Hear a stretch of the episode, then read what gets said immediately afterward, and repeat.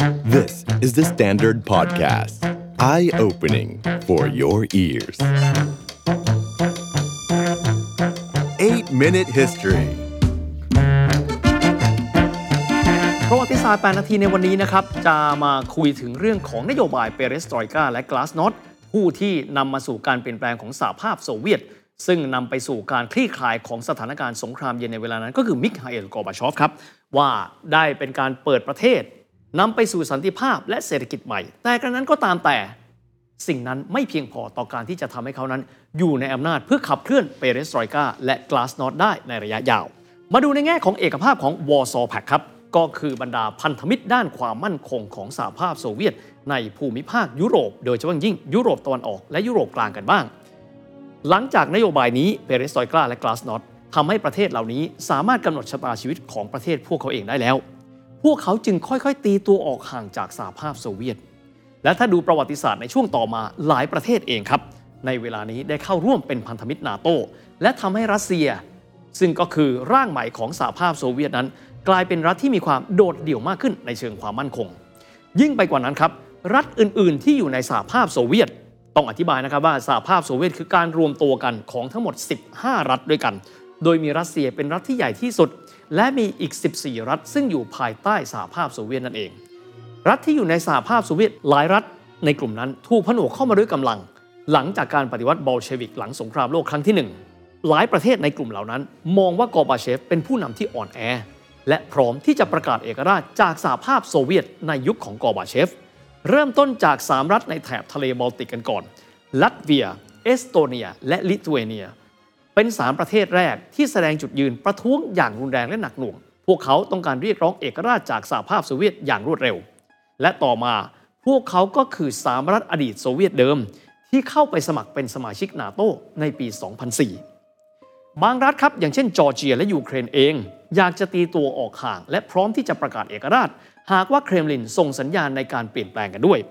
สิ่งเหล่านี้เองครับทำให้พันธมิตรของเขาหลายคนที่ต้องการเห็นความยิ่งใหญ่ของสหภาพโซเวียต ตีตัวออกห่างเขาออกไป รวมถึงเอดวาร์ด เชวาร์ดนาดเซรัฐมนตรีต่างประเทศที่มาลาออกในจังหวะที่กอร์บาเชฟต้องการตัวเขามากที่สุด อีกหนึ่งปัจจัยครับคือการกระจายอำนาจให้แต่ละรัฐในสหภาพโซเวียตนั้นเป็นประชาธิปไตย และสามารถที่จะเลือกผู้นำของแต่ละรัฐได้ด้วยตัวเอง นักการเมืองที่กอร์บาเชฟนั้น ดึงมาจากการบริหารส่วนภูมิภาคเข้ามาสู่เครมลินและมอสโกชื่อว่าบอริส นิโคลาเยวิช เยลซิน ได้รับความนิยม จนกระทั่งลงสมัครรับเลือกตั้งเป็นประธานาธิบดีของรัสเซีย ได้ได้รับการเลือกตั้งอย่างถล่มทลายกันด้วย ซึ่งต่อมาบอริส เยลซินคนนี้เองล่ะครับ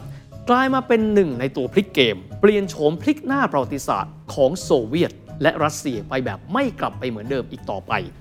ในปี 1991 ครับกอบาเชฟต้องตัดสินใจ ระหว่างการที่จะให้รัฐของรัสเซียต่างๆ นั้น แยกตัวออกไปปกครองตัวเองเป็น 15 รัฐ หรือว่าจะอยู่ภายใต้กรอบสหภาพเหมือนเดิม ภายใต้ชื่อสหภาพโซเวียต จุดยืนของตัวเขาเองครับ คือการต้องการรักษาสหภาพโซเวียตต่อไป แต่เลือกที่จะไม่ใช้กำลังทหารในการสยบรัฐต่างๆเหล่านั้นอีก 14 รัฐเอาไว้ด้วยกำลัง ดังนั้นเขาจึงตัดสินใจในการเลือกที่จะจัดทำประชามติ ถามประชาชนว่าต้องการที่จะอยู่แบบไหนผลออกมาครับ เสียงส่วนใหญ่ 51%ต้องการให้สหภาพโซเวียตนั้นอยู่ร่วมกันแบบเดิมกล่าวคือเป็นสหภาพโซเวียต ในขณะที่เสียงส่วนน้อย ซึ่งค่อนข้างจะเฉียดฉิว มองว่าอยากให้ต่างคนต่างอยู่แยกออกไปเป็น 15 รัฐ แม้ว่ากอร์บาเชฟเองครับจะมีวิสัยทัศน์และมีเจตนาในการที่จะทำให้โซเวียตเองก็ดี และโลกทั้งใบนั้นดีขึ้น แต่มันไม่เพียงพอในการที่จะทำให้เขานั้น อยู่ในตำแหน่งและเดินหน้าในการปฏิรูปได้ในระยะยาว เพราะในที่สุดครับในฤดูร้อนของปี 1991 ในขณะที่ครอบครัวของเขาเดินทางไปพักร้อนประจำปีที่ไครเมียตอนใต้ของยูเครน ครอบครัวของเขารวมถึงภรรยาก็คือนางไรซากอบาเชฟ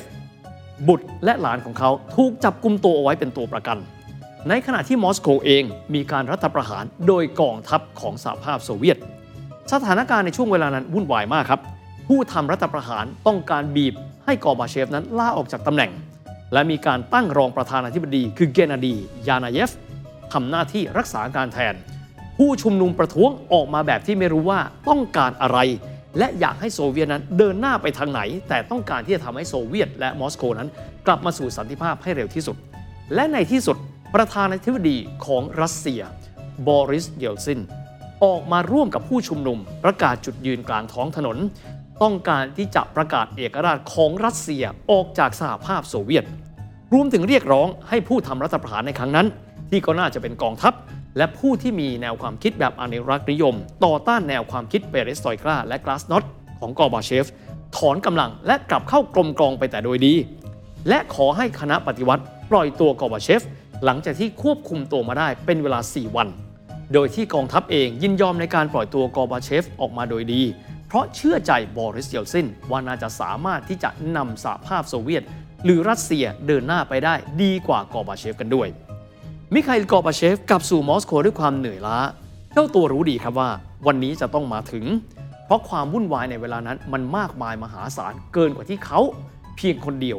และกลุ่มหัวก้าวหน้าเพียงไม่กี่คนจะสามารถที่จะเดินหน้าการปฏิรูปได้ แม้ว่าจะมีคำแนะนำจากพวกพ้อง ว่าตัวเขาเองยังมีกำลังทหารอยู่ในมือจำนวนมากมาย มากพอที่จะยึดอำนาจกลับมาสู่มือตนเองได้ แต่เขามิคาอิลกอบาเชฟเลือกที่จะไม่ใช้กำลัง เพื่อให้ผู้คนนั้นบาดเจ็บล้มตายมากไปกว่าที่เป็นอยู่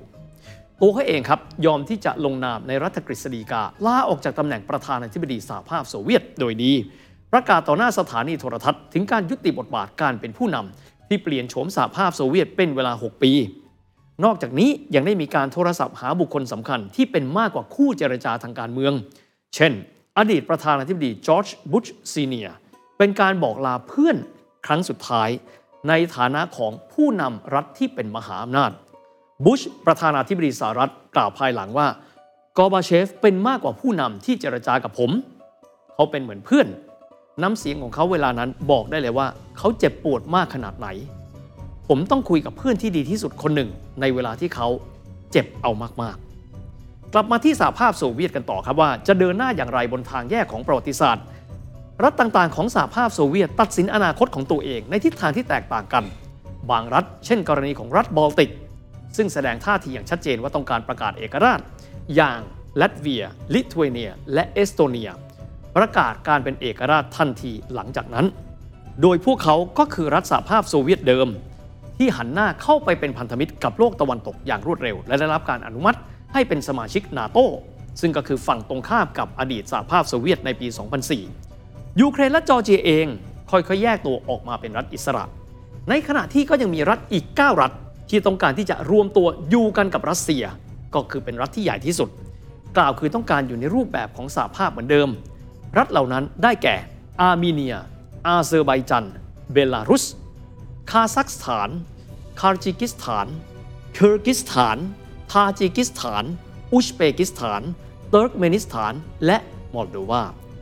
แต่ที่สุดต้องเปลี่ยนแปลงไปครับ เมื่อประมุขของรัฐที่ใหญ่ที่สุดก็คือรัสเซีย คือบอริสเยลซิน ตัดสินใจที่จะถอนตัวออกจากสมาพันธ์รัฐอิสระ หรือที่เขาเรียกกันว่า CIS Commonwealth of Independent States และปล่อยให้ 9 ประเทศที่เหลือ หาทางในการสถาปนารัฐใหม่กันเอาเอง และทำให้รัสเซียนั้น เป็นรัฐใหม่